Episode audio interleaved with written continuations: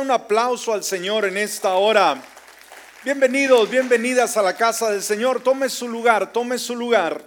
Como siempre es un gusto poder verle. Gracias porque hizo el esfuerzo de venir a la casa de Dios. Les saludamos de la misma manera.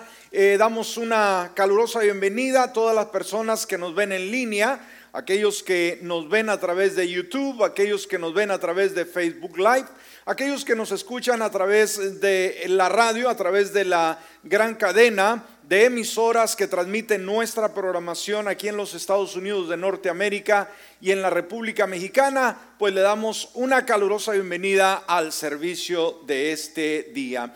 Así que disponga su corazón y abramos, sí, esa eh, vida para poder ser impregnados de la presencia y obviamente de la dirección de la palabra de Dios. Muy bien, vamos a estar tocando un tema en esta hora. Prepare sus notas, por favor. Como siempre, dispóngase a aprender. Yo creo que cada vez que venimos a la casa de Dios, venimos a aprender, a apreciar, venimos a adquirir conocimiento. En esta ocasión vamos a estar hablando sobre el tema provisión sobrenatural en medio de la necesidad. Amén. Provisión sobrenatural en medio de la necesidad. Vaya conmigo a Mateo capítulo 6 y vamos a estar leyendo del versículo 31 al 34. Mateo 6, 31 al 34. Nos dice la palabra, por tanto, no se afanen. ¿Qué nos dice Dios? que no nos afanemos diciendo qué comeremos o qué beberemos o con qué nos cubriremos, porque los gentiles buscan todas estas cosas, pero el Padre de ustedes que está en los cielos sabe que tiene necesidad de todas estas cosas. Más bien, busquen primeramente el reino de Dios y su justicia, y todas estas cosas les serán añadidas. Y mire lo que dice el versículo 34. Así que no se afanen por el día de mañana, porque el día de mañana traerá su propio afán, basta a cada día su propio mal. Muy bien, iglesia, este tema es un tema, una vez más, alusivo eh, a la fe en Dios en medio de limitación. Como sabe, eh, todos estamos enfrentando el mundo entero una crisis a que cubre el mundo, dijimos en general, y que obviamente produce hambre, desempleo, privación de todo tipo. Ahora, debemos de entender que a pesar de lo que sucede o lo que suceda, como hijos de Dios somos gente que estamos en la mente de Dios. Dios estableció, escúcheme, límites. ¿Qué es lo que estableció Dios? Límites y cobertura divina para que su pueblo amado pueda salir adelante y obviamente sus necesidades sean suplidas. Sabe, en los tiempos bíblicos los milagros, las maravillas de Dios eran muy comunes. Diariamente podíamos ver la provisión de Dios derramarse de una forma extraordinaria. Cuando nos caemos nosotros en el conformismo, y caemos en la costumbre, nos olvidamos que hay un Dios que actúa de una forma sobrenatural en nuestras vidas. Y cuando la crisis llega, cuando la provisión falta, nos sentimos desesperados y angustiados. Pero sabe, Dios quiere el día de hoy que usted y yo actuemos en fe, le creamos a Dios y vamos a ver su mano proveyendo a nuestro favor. Dios está continuamente, escúcheme, al iniciar este tema, Dios está eh, continuamente pensando cómo sostenernos, cómo sustentarnos, cómo alimentarnos, cómo proveer para nuestras necesidades en medio de una pandemia. Quizás usted puede estar pasando en momentos críticos el día de hoy, usted que está aquí en el auditorio, usted que nos escucha o nos ve a través de los diferentes medios, pero recuerde, Dios de antemano provee el medio para que usted y yo podamos ser sustentados. Amén. Ahora vamos a estar analizando en esta hora a dos historias extraordinarias de una provisión sobrenatural. Dijimos, creemos que las crisis es el fin de todo. Creemos que cuando nosotros nos sentimos imposibilitados, Dios ya no puede hacer absolutamente nada. Pues déjeme decirle, le tengo buenas noticias. Dios se especializa en trabajar en medio de la imposibilidad. ¿Me escuchó? Una vez más, Dios se especializa en trabajar, en obrar en medio de la imposibilidad. Y vamos a estar, dijimos, analizando la historia de un profeta del Antiguo Testamento, el profeta de fuego, el profeta Elías, y vamos a ver también cómo Dios, a través de este profeta y a través de un proceso, una mujer viuda, ¿sí? Que estaba ya casi para morir porque no tenía el medio para poder sustentarse. Dios, una vez más, de una manera sobrenatural, suple su necesidad. Así que yo creo que es bueno volver a Dios. Nos hemos hecho muy materialistas, hemos dependido mucho de la empresa, del gobierno, de ah, el trabajo y nos olvidamos que hay un Dios todopoderoso y que el día de hoy a través de la crisis, por muy severa que sea, Dios nos invita a confiarle a Él. Vamos a ver en primer lugar una provisión sobrenatural en medio de la necesidad de Elías. Vamos a ver cómo Dios provee de una forma sobrenatural en medio de la necesidad de Elías nos damos cuenta que Elías hace una oración, ¿sí? Para que venga una sequía en Israel que duró tres años y medio. Obviamente el pueblo se había revelado, vivía la nación olvidada de Dios y él ora, escúcheme, para que no haya lluvia. Imagínense eh, en ese tiempo donde no se dependía de la lata de comida, en los productos congelados, imagínense la presión que traería sobre la sociedad cuando toda ella dependía de la agricultura eh, de una forma total. Al no llover, no había producción. Al no haber producción, había hambre, había escasez.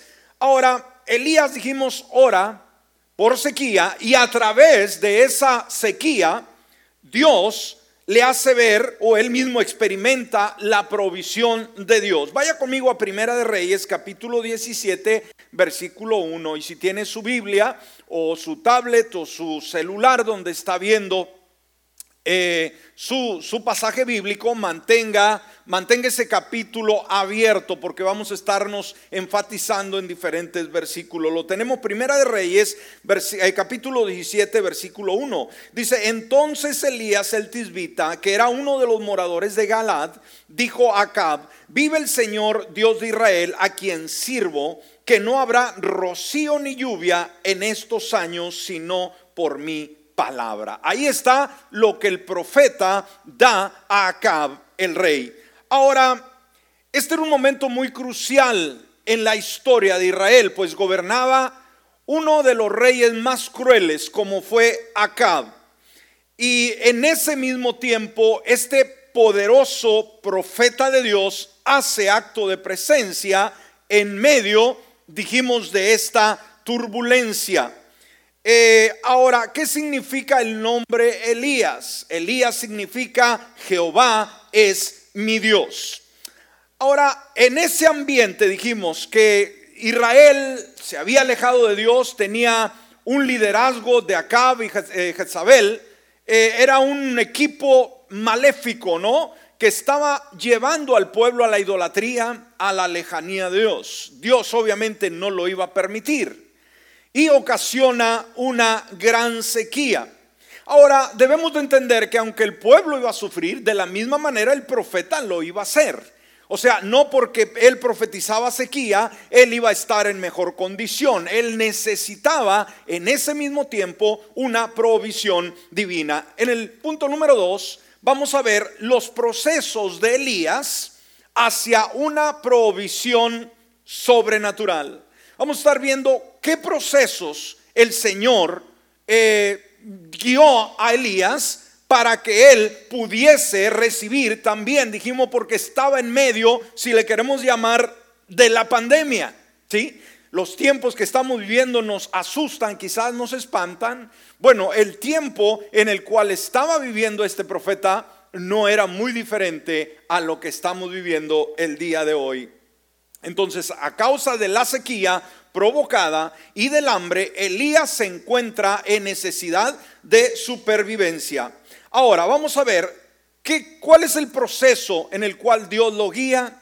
Vamos a ver que de una forma única, Elías, en medio de esa situación, es guiado por Dios. ¿Qué pasó con Elías? Elías es guiado por Dios. ¿Cuántos creemos que en medio de una crisis es importante dejarnos guiar por Dios? Nosotros hacemos cosas tontas, torpes, nosotros tomamos decisiones incorrectas, pero cuando le pedimos a Dios que Él sea el que guía nuestra vida, ¿sabe qué? Él sabe cómo hacerlo y nos va a ir bien. Amén. Ahora, vamos a ver, en medio de esa sequía, ¿qué le aconseja Dios? Dios envía a Elías a un arroyo, al arroyo de Kerit, para su propia seguridad. ¿sí? Está en un lugar y de ahí, en Jerrel, de ahí el Señor lo mueve a Kerit, donde fluye un río de agua. Obviamente ahí hay vida, porque hay agua, y ahí puede sobrevivir, pero no fue llevado solamente porque sí, sino para su propia seguridad. Y esto lo vemos en el versículo 2 y 3. Dice, entonces la palabra del Señor vino a él diciendo, apártate de aquí, dirígete al oriente. Y miren la palabra que usa el Señor a continuación. Dice, dirígete al oriente. ¿Y cuál es la, palabra? Escóndete. ¿Cuál es la palabra? Escóndete junto al arroyo de Kerit que está al frente del Jordán. Entonces, ah, ¿qué es lo que le enseña? ¿Cuál es la enseñanza que tiene Dios para Elías en este momento. La importancia de vivir escondido. Ahora, no escondido con temor, no escondido no enfrentando la realidad, sino escondido bajo la protección de Dios. ¿Está conmigo en esta hora? Recuerde, para este momento, Elías se convierte en un enemigo mortal del rey más sanguinario de Israel, que no va a detenerse en ningún momento para tratar de matarlo. Por lo tanto, Dios, ¿qué es lo que hace? Trata de proteger la vida y la integridad de su profeta. ¿Qué es lo que hace Dios cuando la muerte ronda a nuestro eh, lado? Cuando el enemigo trata de destruirnos, Dios cuida de nuestra integridad. ¿Cuántos dicen amén? Ahora, el mundo, escúcheme, está lleno de peligros. El mundo está lleno de enfermedades, de angustia, de muerte, de pandemia, de crisis, de hambruna, de lo que usted quiera llamarle. Y Dios quiere, escúcheme, que en el momento de crisis, en el momento de necesidad, estemos en el lugar más correcto donde Dios quiere que estemos. ¿Cuál cree usted que será el lugar más correcto cuando la situación es adversa en el mundo. Bajo las alas de Dios. ¿Me escuchó? Por eso el Salmo 91, versículo 1 dice, el que habita al abrigo del Altísimo morará bajo la sombra del Omnipotente. ¿Alguien puede darle un aplauso al Señor por ello? La importancia de habitar en medio, sí, bajo las alas del Todopoderoso, en medio de la necesidad, mi amigo, mi hermano que está aquí y los que nos ven y nos escuchan a través de diferentes medios, en medio de la necesidad que usted pueda estar pasando, el Señor quiere esconderlo bajo las alas de protección. Amén. Bajo sus alas. En ellas estamos seguros. Podrá haber tormenta, podrá haber pandemia, podrá haber crisis alrededor, pero el lugar más seguro donde podemos habitar con Dios es bajo la cobertura de sus alas. Y en tercer lugar, Dios invita a Elías a confiar. ¿Qué es lo que le hace Dios? ¿Qué pretende Dios con Elías? ¿Cuál es la invitación para Elías en medio de la hambruna, en medio del desierto, en medio de la sequía, en medio de la pandemia? Lo invita a confiar. Dijimos, en esa temporada de sequía, Elías debía de confiar que Dios podía proveer para su eh, supervivencia. ¿Me escuchó? en medio de la sequedad, en medio de la pandemia, Dios nos invita a confiar que Dios puede suplir nuestras necesidades para nuestra supervivencia. Mire lo que dice el versículo 4. Dice, y sucederá que beberás del, perdón, del arroyo, y yo he mandado a los cuervos que te sustenten ahí. ¿Alguien dice amén a esto? Wow, imagínense, hermanos, en este momento ustedes bloqueese, quítese de todo pensamiento lo que va a hacer mañana, lo que tiene que pagar, lo que va a hacer. Desconéctese, usted ahorita está en la casa de Dios. Ahorita está su espíritu conectado con el espíritu de Dios y quiere nutrirse de esa palabra viva, esa palabra que le da entusiasmo, esa palabra que le inyecta vida y vida en abundancia. Amén. Entonces conéctese al tema. Ya se imaginó a Elías ya se imaginó siendo enviado a ese arroyo y le dijo que bebería del arroyo, mas sin embargo aquí entra algo inusual. Amén. Le dice Dios que él supliría del alimento a través de los mejores chefs de la región. no, no, no, no, que Dios supliría a través de los cuervos. Wow. Ahora, hermanos, ¿cómo es Dios? Nosotros somos personas que usamos nuestro razonamiento con mucha frecuencia y somos muy dados a la lógica. Y cuando las cosas no las vemos como nosotros queremos, decir, pero es que esto es absurdo, eh, no queremos entrar más allá. Bueno, déjeme decirle, la palabra nos dice, hermanos, que el justo vivirá por la fe. Y esta palabra que fue dada hace muchos años, muchos, muchos años, se tiene que hacer realidad en nuestra vida. Y la pandemia puede ser un medio en el cual nosotros podemos hacer esa, esa promesa una realidad en nuestros días. Amén. Entonces, dijimos, ¿qué pretendía Dios en la vida de Elías? Quería que él desarrollara dos virtudes. La primera, dependencia. ¿Cuál es la primera? Dependencia. La segunda, confianza. Esas son dos virtudes que nunca, escúcheme, deben de faltar en el hijo, en la hija de Dios. ¿Está conmigo? Eso usted tiene que tenerlo muy presente porque si usted no tiene estas virtudes, usted va a fracasar, usted va a perderse la bendición de Dios, hermanos. Por lo tanto, eh, Dios sabía que el tiempo que iba a enfrentar Elías era un tiempo decisivo, no era un tiempo fácil, no era un tiempo para llevársela así nomás. Muchas veces cuando vemos la pandemia y decimos, pues, ay, vamos a llevarnos la suave. No, Señor, es tiempo, hermano, para estar más conectado con Dios que nunca. Amén.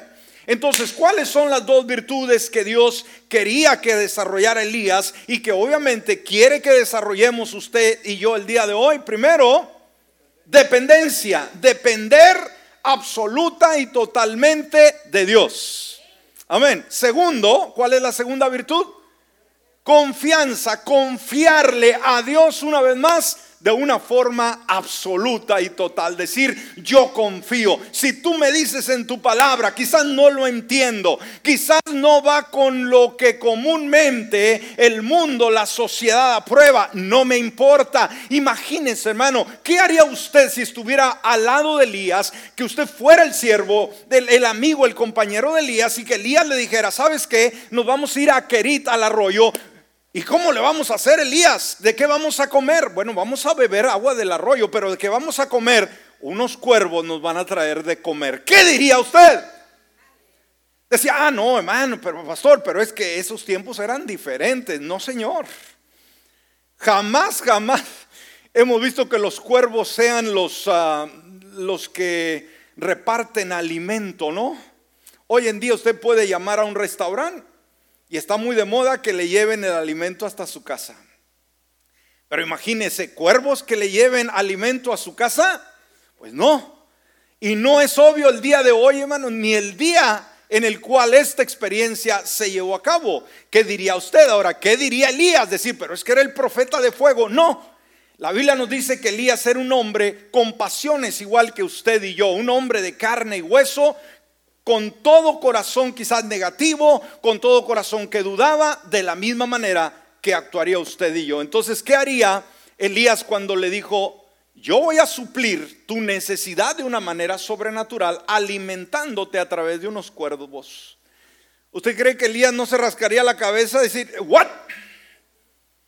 ¿Qué dijiste Dios?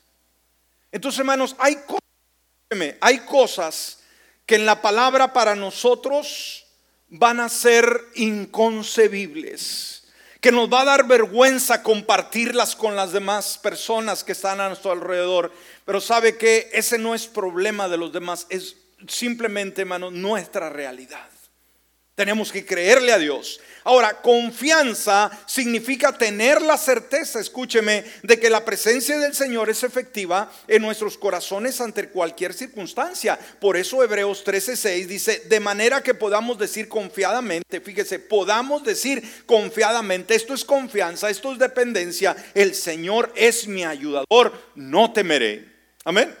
Confiadamente decir el Señor que es mi ayudador no temeré. ¿Y cuándo necesitamos ayuda de Dios? Cuando solo no podemos. Cuando las cosas se salieron de su control. No voy a temer. Amén. Ahora, veamos, Dios hermanos habla y cuando Él habla debemos de ponerle cuidado. ¿Sabe?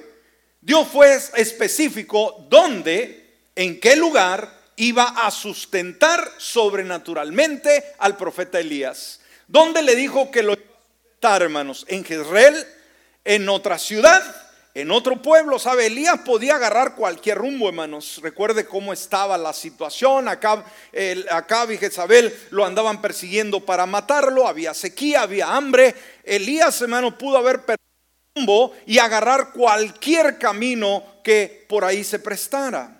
Pero sabe que Dios fue específico.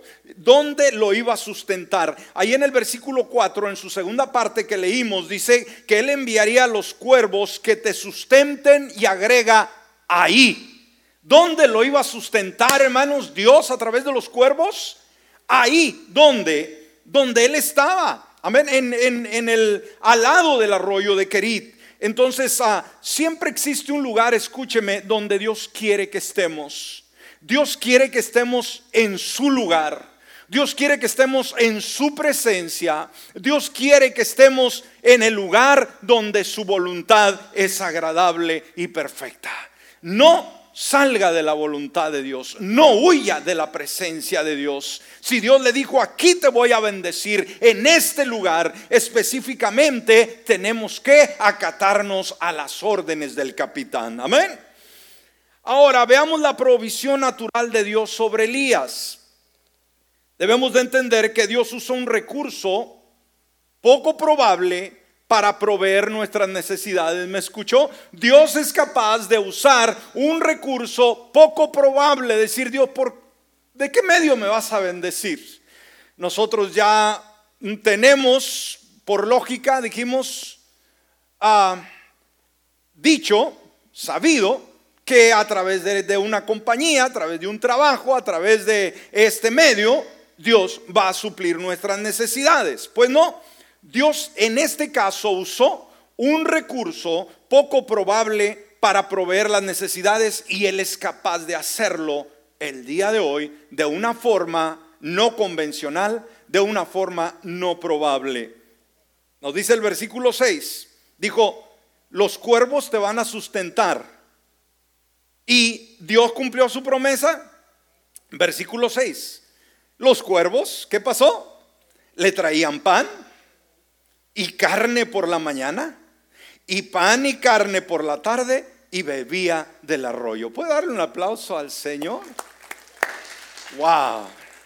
Ahora, una vez más, hermano, ¿usted cree que Elías ya estaba acostumbrado a decir, ahí viene ya el envío, ¿no? Y aparecían los cuervos con un steak grandote así, medio cocido con papas y todo. ¿Usted cree que estaba acostumbrado a, que los pájaros, los cuervos en este caso, vinieran? No, era un asombro. Él mismo, hermanos, estaría asombrado de decir, wow, Dios, una vez más, ¿por qué lo llevó Dios al arroyo de Kerit? Para enseñarle dos virtudes. ¿Se acuerda? Dependencia y confianza. que le, decía a Dios, mira Elías, todavía no me conoces, has comido de la mesa de diferentes formas, pero jamás de unos cuervos. Pero eran los cuervos los benditos que, que proveían lo sobrenatural. No, era el medio. ¿Quién era el recurso? ¿Quién era el que estaba detrás de esos cuervos? Y sigue siendo Dios. Amén. Ahora, los cuervos eran aves catalogadas como inmundas, hermanos. Eh, el cuervo representa, una vez más, un recurso poco probable. Entonces, ¿qué quiere decir esto? Esto nos quiere enseñar que para Dios no hay nada imposible. Y nos demuestra para el día de hoy, a usted y a mí, hermano, para Elías le dejó muy claro, pero para usted y para mí nos deja muy, muy claro también de que para Dios no hay nada imposible y que Dios puede hacer lo extraordinario de lo ordinario, puede salirse, manos del orden que nosotros eh, por lógica lo entendemos. Hasta ahí Dios puede salirse de todo ello para proveer para nuestras necesidades. Amén. Entonces Elías llegó a confiar más que nunca en la milagrosa provisión de Dios. Wow, dijo, Wow, eh, de varias formas me había nutrido, ¿sí? Porque era el profeta, era su ministerio. Gente llegaba y lo alimentaba, pero jamás, jamás había tenido una experiencia como tal. Ahora, ¿qué sucede? Vamos a decir, gloria a Dios, ahora sí se acabó la pandemia, ahora sí se acabó la crisis, se acabó la sequía. Pues no.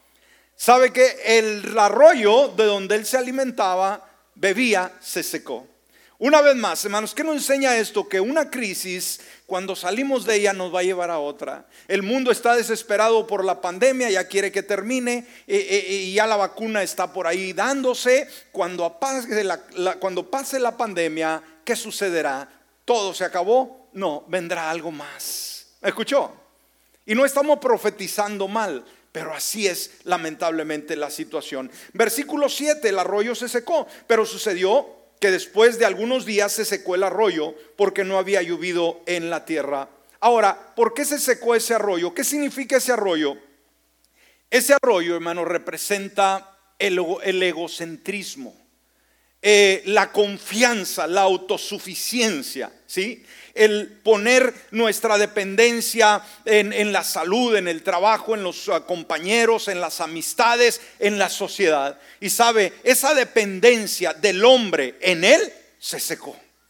Y Dios quitará de nosotros, hermanos, todo aquello en lo cual nosotros nos apoyamos. Es que yo tengo mucho trabajo, que soy muy inteligente, es que soy muy capaz, es que yo tengo muy buena salud, hermanos. Dios le va a quitar la salud, Dios le va a quitar ese trabajo. Dios va a provocar algo en lo cual usted se confía. Amén. Y no tenga temor de decir, pero Señor, yo te estoy sirviendo bien, ¿por qué me vas a quitar a eso? No, no, no, no, no, no. Nos lo va a quitar, hermanos, cuando no aprendemos a depender en la totalidad de Dios nos va a quitar todo y dejarnos solamente hasta llegar al momento en lo cual lo único en lo cual nosotros nos apoyemos sea Dios y nadie más. ¿Está conmigo? Amén. Denle ese aplauso al Señor. Amén. Entonces Él quiere una dependencia total. Punto número tres. Milagrosamente Dios provee a Elías a través de una viuda. Mire, Dios le demuestra en primer lugar, hay tres ocasiones, tres milagros maravillosos en la vida de Elías en las cuales Dios provee de una forma sobrenatural. En primer lugar, dijimos a través de los cuervos que le traen alimento, que es inconcebible, que no es la forma correcta. Y vamos a analizar rápidamente, hermanos, el tiempo se nos va muy rápido. Vamos a ver un segundo milagro de provisión sobrenatural que Dios provee para la necesidad de subsistencia del profeta a través de una viuda pobre. ¿Es esto concebible? Pregunto. ¿Es normal? ¿Es correcto que Dios haya dicho, ¿sabes qué? Pues esta, esta viuda rica te va a sustentar. Bueno, ojalá y fuera rica. La viuda era pobre. Entonces, ¿qué nos demuestra una vez más, hermanos? Que para Dios no hay nada imposible. ¿Me estás escuchando en esta hora? Lee la palabra. Cuando Dios obra milagros sobrenaturales, cuando no había otro medio, cuando no había otra forma de cómo salir adelante. Y ese mismo Dios es el mismo que se revela el día de hoy, iglesia, en medio de la necesidad. ¿Por qué esta pandemia? Porque Dios quiere obrar, porque Dios quiere hacer milagros, porque Dios quiere verte a ti, ver su cuidado en medio de esa pandemia. Wow. Amén. Gloria a Dios. Entonces, milagrosamente Dios provee a Elías a través de una viuda. Una vez más, Dios envía a Elías de Kerit, del arroyo de Kerit. Ahora lo manda a Sarepta de Sidón, Primera de Reyes 17, versículo 8 y 9. Entonces la palabra del Señor vino a Elías diciendo, levántate, ve a Sarepta de de Sidón y habita allí. Una vez más, hermanos, Dios es específico. Recuerda el caso anterior, donde dijo que supliría a través de los cuervos, ahí en el arroyo, ahí fue específico. Ahora, ¿qué le dice? Levántate, ve y habita ahí. Y mire lo que dice Dios, he aquí, yo he designado ahí a una mujer viuda para que te sustente. Una vez más, hermano, el profeta en ese momento, pues no entendía, ¿no? Dijo, ahora sí, ya me dio de comer, me dieron de comer los cuervos, ahora la voy a pasar más suave. ¿Por qué? Porque va a ser una mujer que me va a sustentar. Y obviamente en su mente humana dedujo que era una mujer pudiente, una mujer que lo iba a sustentar. Recuerde, Elías era como usted y yo. Así como usted lo ve ahorita, como se lo imagina en su mente esta situación, Elías de la misma manera lo experimentó. ¿Está conmigo? Ahora, vea lo que Dios dice, hermanos. He aquí yo he designado ahí una mujer viuda para que te sustente. ¿Qué tenía que hacer Elías cuando recibe esa palabra? Una vez más, hermanos, Dios le estaba mostrando a que desarrollara, le estaba dando la oportunidad a desarrollar una vez más esas dos virtudes. Amén. Estas dos virtudes que hemos estado hablando que son sumamente importantes. ¿verdad? El poder tener una dependencia, una confianza total en Dios. Y él tenía que tomar esa palabra. Escúcheme ahora, el haber escuchado esta palabra, ahí yo he designado ahí a una mujer viuda para que te sustente. Esa era palabra y punto. ¿Está conmigo? El problema de Elías no iba a ser, pero ¿cómo, Señor? Este, ¿Cómo va a ser? ¿Quién es ella? Es sucesivamente, y más cuando la conoce.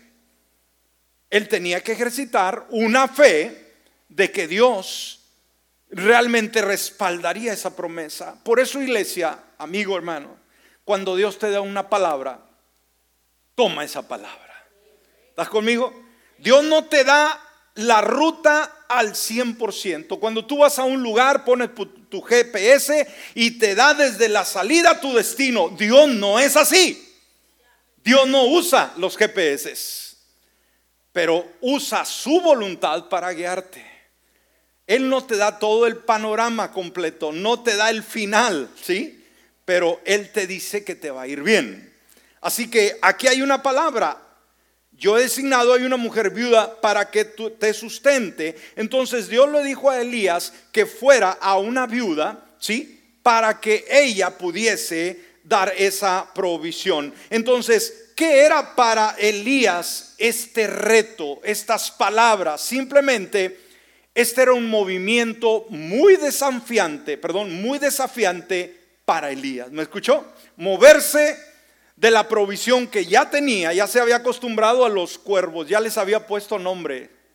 Amén. Ya estaba familiarizado con los cuervos, pero ¿sabes qué? Se acabaron los cuervos. Ahora muévete para allá. Entonces era un momento muy desafiante para Elías cambiar de situación. Y a veces, hermanos, no estamos acostumbrados nosotros a movernos, ¿sí? En un ámbito, en otro, de un lugar de comodidad a un lugar que no conocemos. Entonces, ¿por qué era un movimiento desafiante para Elías? Porque la ciudad de Sarepta, hermanos, estaba ubicada entre Tiro y Sidón en el Líbano actual. Ahí estaba ubicada esta ciudad o lugar. Entonces, ¿qué pasa? Elías estaba entrando a un territorio, escúcheme, enemigo. Era un territorio donde se adoraba a ese Baal, ese ídolo abominable. Y también, escúcheme, no solamente eso, sino que esta tierra era el lugar de donde originalmente surgió la que era esposa de Acab, Jezabel, que era la enemiga que quería destruirlo. Entonces Dios lo saca de la comodidad del arroyo y lo lleva a un lugar incómodo, inseguro y donde el enemigo habitaba. ¿Para qué cree usted que lo llevaba a Elías a ese lugar? Dios lo llevaba para confrontar sus temores, para confrontar sus dudas, para confrontar toda angustia que él quizás podía manifestar y sabe que provocar en él y hacerlo una persona más fuerte, más resistente. Las crisis, ¿cómo verlas, mi amigo y mi hermano? Las crisis no están hechas para terminarnos. La pandemia no está hecha para matarnos. La pandemia está hecha para hacernos más fuertes. ¿Puede creerlo conmigo? Dios siguió indudablemente proveyendo de una forma sobrenatural para el profeta Elías, pero sabe que vamos a detenernos aquí y vamos a dar una segunda parte. ¿Le parece? ¿Aprendió algo en esta hora? ¿Qué es lo que le llamó la atención de este tema hasta ahorita? La provisión, la dirección de Dios sobre Elías. Y no se pierda la siguiente que va a estar espectacular. ¿Le parece? Dios obrando de una manera sobrenatural. ¿De qué manera obró Dios a, favor del profeta Elías, sustentándole a través del mejor supermercado y restaurante de ese tiempo? ¿Así es? No, a través de algo que no era común, algo que no era típico ni ayer ni hoy, a través de unos cuervos. Si Dios pudo proveer a través de unos cuerpos en medio de una sequía, en medio de una pandemia mundial, Dios puede sustentarte, Dios puede preservarte, Dios puede suplir tus necesidades. Ponte de pie en esta hora. Iglesia, hoy más que nunca, Dios pide que actuemos en fe. Vamos a ver en el siguiente tema la importancia de la fe, el papel en la fe del profeta Elías y obviamente en la viuda y los resultados. Cierre sus ojos y si hay alguien aquí en el auditorio o alguien que nos escucha o nos ve a través de los diferentes medios y todavía no tiene a Jesús, usted se está perdiendo la gran oportunidad de experimentar el poder sobrenatural de la provisión de Dios a su vida. Recuerde cuando Dios mueve a Elías al arroyo, lo lleva para que él aprendiese a desarrollar, a desarrollar dependencia y confianza. Y hoy el Señor también quiere que usted aprenda a desarrollar dependencia y confianza en Dios. Así que si hay alguien en esta hora, todos orando, por favor, en el auditorio, alguien que todavía no tiene a Jesús en su corazón, es el momento de hacerlo. Y usted que nos escucha, nos ve a, a través de cualquier medio, en esta hora dígale, Padre Celestial, en este preciso momento, yo abro la puerta de mi corazón. Reconozco que soy un pecador.